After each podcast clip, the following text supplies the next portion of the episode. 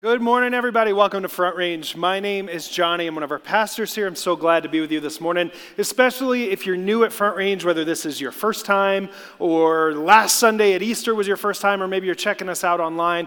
We hope that this will become a home for you where you can build community, discover your purpose, and grow in your faith in Jesus. Can we take a minute? And Jackie started this. Can we take a minute and just celebrate Easter and all that God did and just thank Him?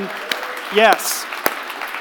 It is it is so good to just get all together in a gigantic room and praise the Lord together like we did last week. And I want to thank all of our dream team members who helped make both the egg hunt and Easter happen. It's just amazing to see. So praise God for that. Uh, I want to let you know about something we have coming up next Sunday. Not only are we doing baptisms here Sunday morning, but we have a, a gathering Sunday night called Next Steps. This is the best place for you if you want to learn more about our church, our history, vision, values, if you want to learn more about our staff and our pastors if you want to learn how to take a next step and you just you got some questions, whatever, that is the best place for you to come and hang out. We'll provide a free meal and childcare. We just need to know who and how many people are coming. So if you want to join us next Sunday night for that, make sure you sign up. You can do that on the QR code in the worship guide. There's also a box on there that says, I would like more information about Front Range. You can check that box and we'll send you a link to sign up for it. So join us for that. Uh, today we are starting a series called Stories of a Kingdom. And I want to start out with a question. This is not a rhetorical question. I want to hear from you on this one. What would you say Jesus talked about or taught about the most? What's the thing he talked about the most? Let me hear it. Love. Love? Anything else? Money? The king. You get a special prize. There you go. Yes. So, yes, Jesus talked about love and money and forgiveness. Is that me? We'll get that. Maybe not. Maybe. Maybe. There you go. Stop touching it and we'll fix it. Uh, Jesus talked about love and money and forgiveness. And if you grew up in a church like I did as a kid, hell. Talked about hell a little bit. But that's not what he talked about the most. He did, in fact, talk about this concept of the kingdom of God. Jesus was announcing the rule and reign of God, the creator of the, of the universe, was beginning in and through him. And yes, he talked about all those other topics, but he talked about them in the context of the kingdom of God. And he taught this in a method called parables. Now, what is a parable? Well, a parable is a short story. it's not usually real. it's, it could have happened, but the way that Jesus told it, it was, it was mostly fictional. Um, and, and it illustrated a moral principle or an attitude. And Jesus did this because he knew that stories have uh, an impact and power, that, that stories have the ability to teach us something in an indirect way. Like I can say, do this or don't do this, and like, yes, most of us can understand that kind of a thing. But if it's illustrated in a story, it tends to have more of an impact or, or power. Like I think of the story of the boy who cried wolf. Um, my mom told me this as a kid. Many of you have probably heard this that this, this, this young boy keeps telling his village uh, that a wolf is coming, and he thinks it's hilarious. He's lying, and people start to freak out. Well, then, when a wolf actually does end up coming, no one believes him, and things don't work out so well for him. The moral of the story that we get from that is don't lie. Don't be a liar because people won't believe you when it really counts. And so we, we understand a bit of the, the moral of that story because it's illustrated for us. This is why we love mo- uh, movies and, and books and shows. I mean, all of us probably have a favorite movie, and you know the plot, you know the characters, you know their motivations, you know some behind the scenes stuff, because those things land in our heads and our hearts, and they tend to stick with us. And so Jesus used this method called parables to illustrate values and things of the kingdom of God to help us learn some things about how to live in God's kingdom. In fact, Jesus, in all four Gospels Matthew, Mark, Luke, and John 35% of his teaching was in this form of parables. Over a third of his teaching is in parables. That is a lot. If your workday was spent a third of it in meetings, that would be annoying, right? And most of those meetings should have been an email. Can I get an amen? Yes, yes, thank you. Um, so, so that is a lot of time that Jesus spent teaching in parables. Now, as I said, parables, they illustrate a moral principle or an attitude, but Jesus' parables were about a lot more than that. They had layers, there was depth, there were different symbols and references, and Jesus told these parables in a particular context to a particular people. He used illustrations like soil and seed, and the poor farmers who would have been hearing him originally could understand and grasp those things and get his meaning as he told these stories. Parables are meant to convince, persuade, or reveal something to us. They're meant to convince and persuade us of some aspect of the kingdom of God or God's character that we haven't fully grasped yet. And they're meant to convince and persuade and reveal to us the way in which God wants us to live in his kingdom. And the parables demand action.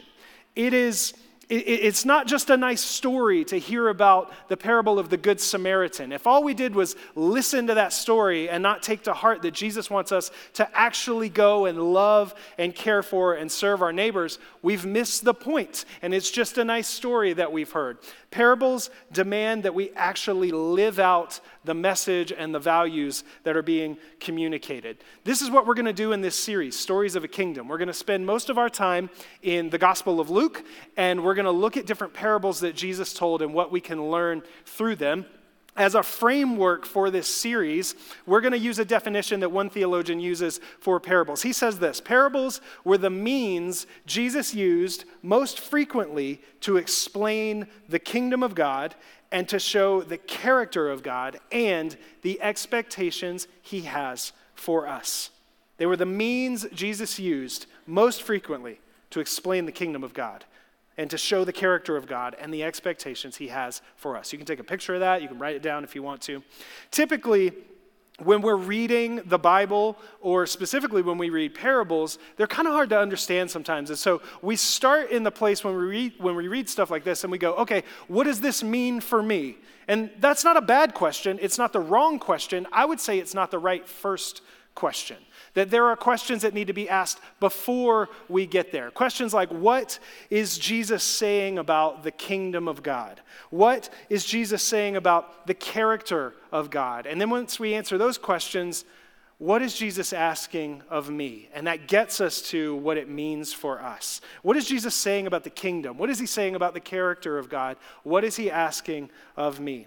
It's important to wrap our, our heads around all of this because we don't want to miss or misinterpret the point of what Jesus was saying when he told these parables. So, that's, again, that's what we're doing in this series. And I want to encourage you as we go through this to check out our series hub on our website. We've been doing this uh, all year long with our series. It's a place on our website where we're just dumping a bunch of resources and stuff that we feel like might help people who want to go a little bit deeper than the Sunday morning uh, experience. If you want to you want to have something to read, something to watch, something to listen to, there is something for everyone on these series hubs. So please check that out. It's frontrange.org.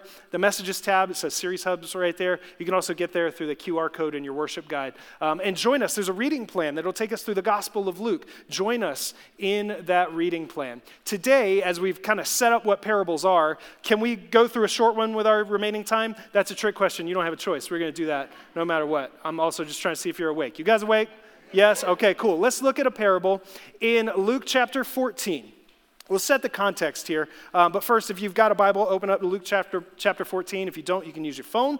Um, it'll be on the screen as well. But if you don't have a Bible, we want to give you one. We have those at our Blue Connections tent out in the courtyard. All you got to do is walk up and go, That guy said I can have a Bible. We had several people do that last service. We got them stacked up there. If you're watching online, fill out a Connect card and we'll mail you a Bible wherever you are. Um, we want to make sure that everyone has a Bible that you understand and enjoy reading. So, context for where we're at in Luke chapter 14, Jesus has been invited to a dinner with the Pharisees and some prominent religious people. And they're watching him to see what he does and what he says and if they can accuse him of doing anything wrong. And Jesus is watching this party and he begins to notice how everyone is sort of vying for different positions. They're trying to get themselves seated in certain spots at the table because, in this culture, in this society at this time, where you sat at the table indicated how important you were. And so Jesus is watching this and he gets frustrated and he's seeing all these supposedly righteous people. And they have excluded certain people from this dinner party. They have invited only the ones they want to be there, and there are certain people that are not there. And so Jesus sort of squares up with these guys and says, You have missed the point. You are exalting yourselves. You're making a, a, big deal about who's the most important. And that's not the way the kingdom of God works. He actually says those who exalt themselves will be humbled, and the humble will be exalted. So he makes it awkward, right? He's sitting at this dinner table and makes this whole thing pretty awkward. A guy wants to change the subject.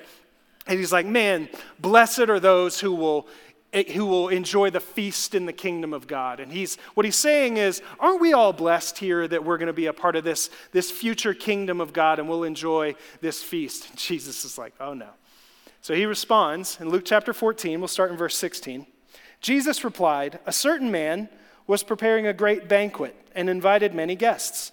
At the time of the banquet, he sent his servant to tell those who had been invited, Come, for everything is now ready. Now, again, Jesus is teaching us about the kingdom, the character of God, and how we're to respond. This certain man is representing God in this parable. He is preparing a great banquet. The time has now come. Send out the invites and let everyone know Come, the banquet is ready. Verse 18 But they all alike began to make excuses. The first said, I've just bought a field and I must go and see it. Please excuse me. Who buys a field without looking at it first? It's ridiculous, right? Another said, I've just bought five yoke of oxen and I'm on my way to try them out.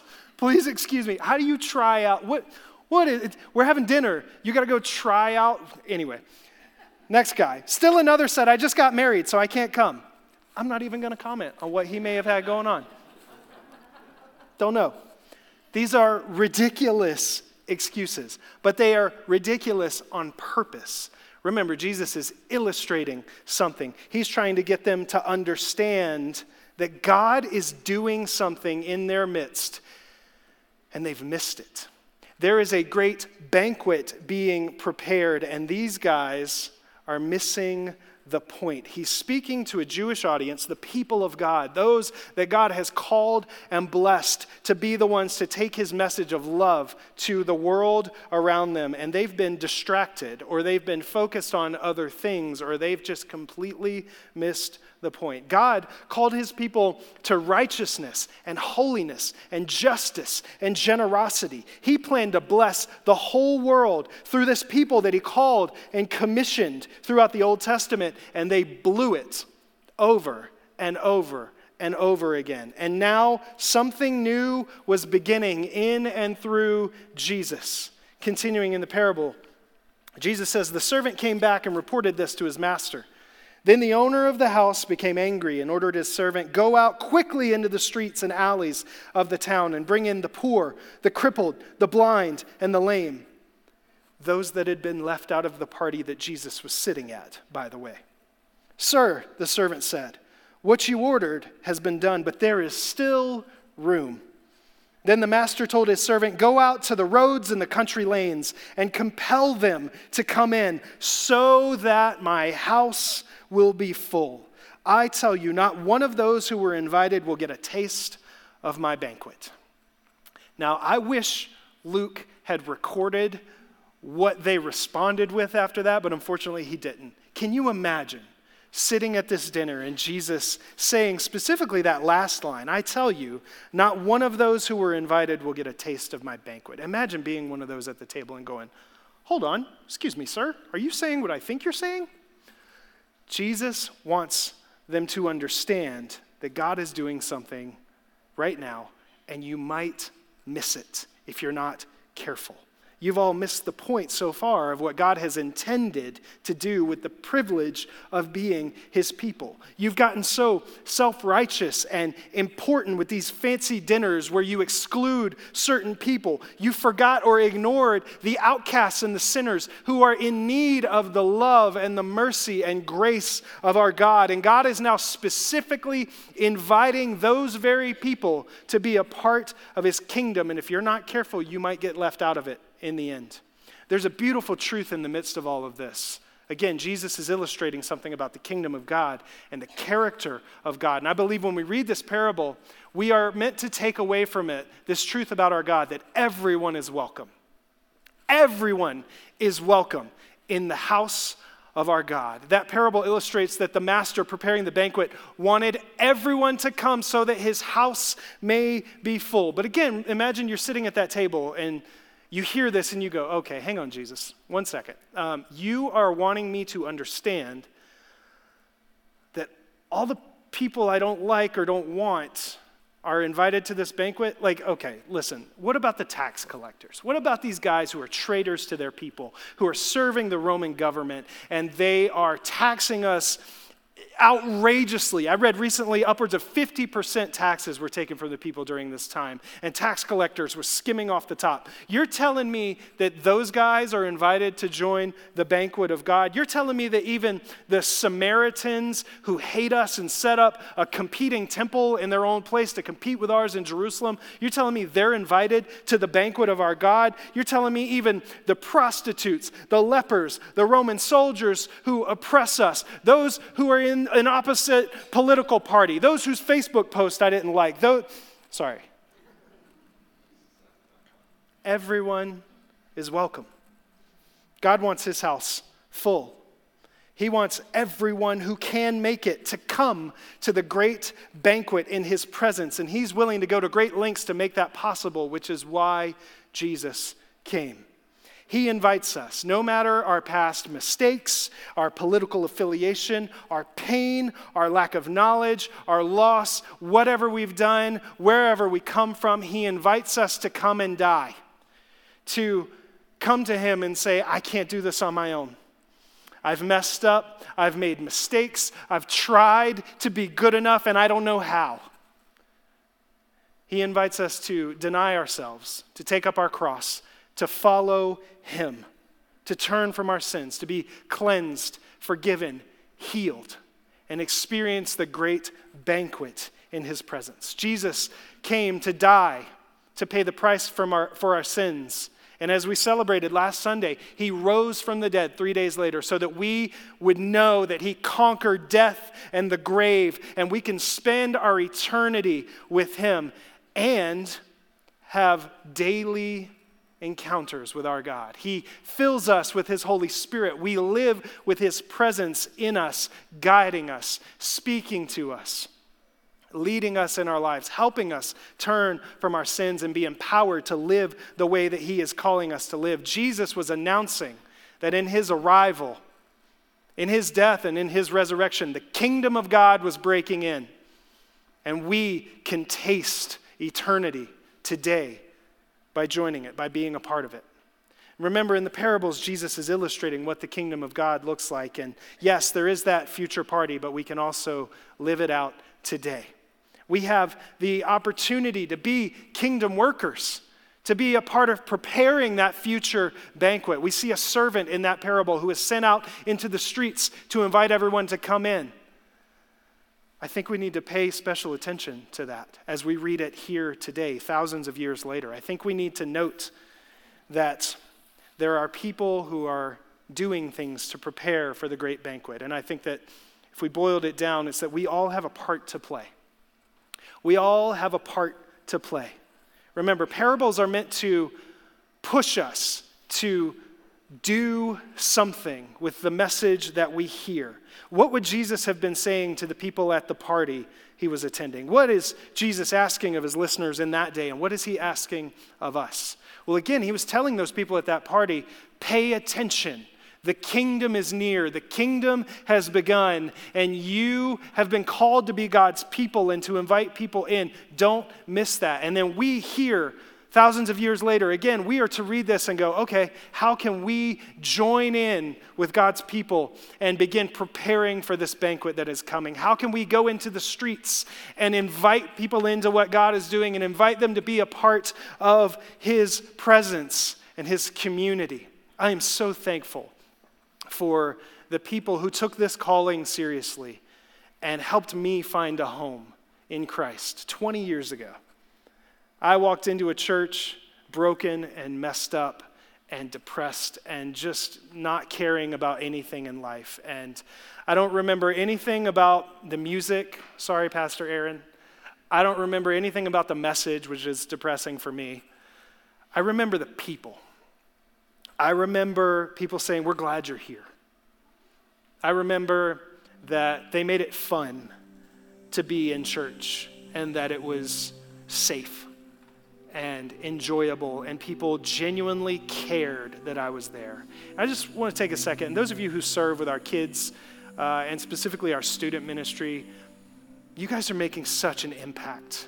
And I know you may not always see it, and I know you may not always get the credit that you deserve, but man, I just want to honor you and thank you for what you do because you are changing lives and you are changing eternities.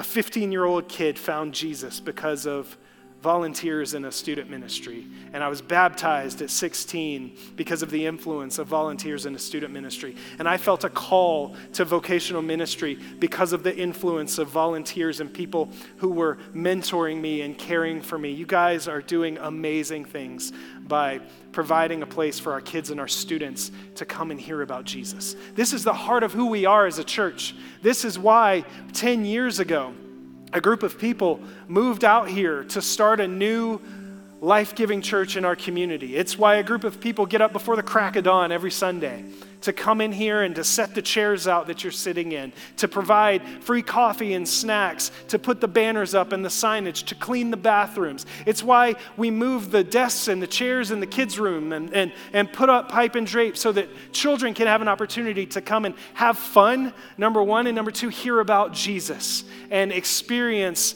the love and the joy of what it means to be a follower of Jesus. This is what it's all about. This is why we've created this place. This is why we get to celebrate things like the special egg hunt last Saturday and Easter on Sunday. It's because of the, the sacrifice and the giving of hundreds of people Hundreds of you helped fill eggs and try to stuff those things together for that egg hunt. You guys, some of you did that. You know what I'm talking about. Those things don't go together so well.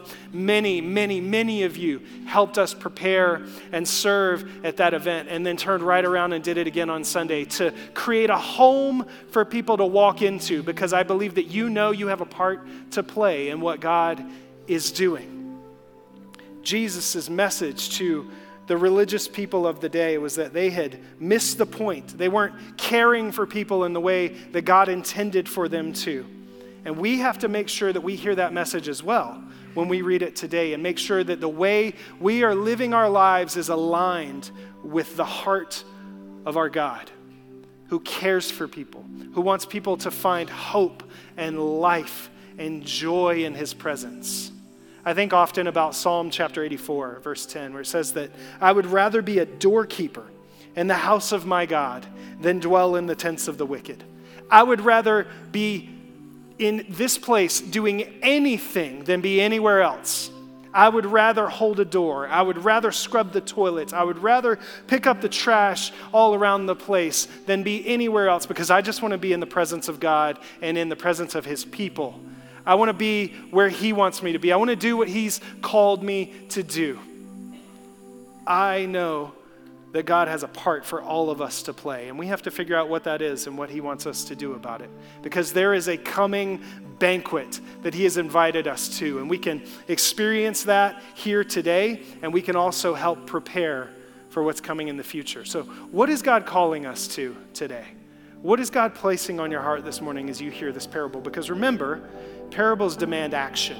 They demand something of us. They compel us to do something with the message that we've heard. Maybe you walked in this morning and you're checking church out, or you're, you're just interested in what's going on. Maybe you don't even know why you came in the doors. I want you to know that God wants you to be a part of what He's doing. You are welcome in the house of our God. You are welcome at the party that He's throwing. He paid the price for your sins by sending Jesus to die on the cross, and you are welcome in His presence. You are welcome to come to Him and say, I've messed up. I need help. I want to turn from my sins. I want to walk in the way of Jesus and do what He's calling me to do. I want eternal life. I want to be with Him. You are welcome, no matter where you've come from or what you've done. And for those of us who are followers of Jesus, who have proclaimed his name and said, I believe in him and I'm, I'm going to follow him. He may be calling you to do something, to take a step of faith. He may be calling you to take that open, that open door in a conversation to talk about Jesus with someone at work. He may be calling you to love and serve and care for a neighbor, either in your neighborhood or someone that you're in proximity with. He may be calling you to serve them. He may be calling you to serve in the church. How has He gifted you? How has He made you passionate for something? There is a place for you to help prepare for the kingdom of God for the banquet in his kingdom. We'd love to help you with that. If you're not already serving, or maybe you just need some help finding a next step, fill out that Connect card. There's a box on there that says serving. Just check that. We'll give you the opportunities that we have here on Sunday mornings and throughout the week, connect you with some of our local partners, whatever that looks like. We just know that when we read a parable like this and we see that God is sending workers out to bring people in, that we have a part to play in that. We have a responsibility we see the character of our God in this parable that He wants everyone, He wants His house full. He wants people to join in the party. And we see that in His kingdom, there are people who are helping make that happen. There are people serving and working and helping prepare for what God is doing. So, what part do you have to play in what, in what God is doing? Let's pray. Father, we thank you for this morning.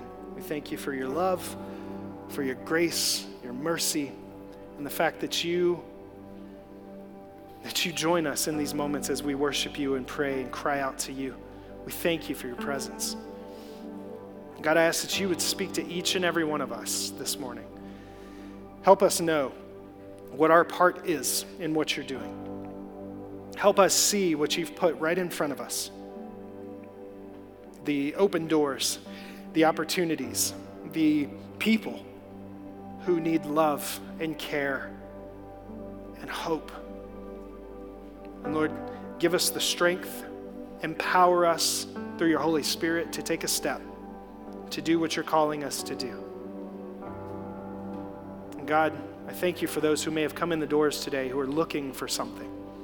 They don't even know what they're looking for, maybe. Maybe you just came in and you just needed something. You just needed a place to be. You needed hope. As we have our heads bowed and our eyes closed, I want to speak to those of you who came in today looking for something. What you're actually looking for is Jesus. He came to die for you because he loves you. I want to give you an opportunity to give your life over to him. And I'm not going to ask you to come forward, I'm not going to embarrass you. If that's you this morning, and maybe you've never been in church before, maybe you've never given your life to Christ, or maybe you have, maybe you did in the past, and then life got in the way, you made mistakes, you went your own way, God is inviting you back home. And again, as everybody's heads bowed, eyes are closed, if that's you this morning and you would say, I want to come home, I want to follow Jesus, I want to give him my life, would you just slip your hand up so I can pray for you this morning? Amen. God, we thank you for this opportunity to give you our lives.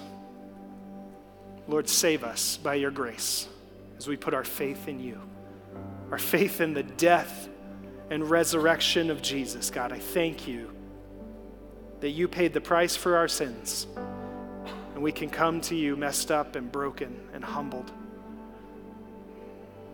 And you give us your spirit to empower us, to remind us of your love your mercy. God, help us walk in your way. Help us learn to be more like you. Help us love and care for those around us as we give our lives over to you. Help us make a difference. You have a purpose and a plan for our lives, Lord, and we just thank you for this moment that we can give our lives over to you. And in Jesus' name we pray. Amen.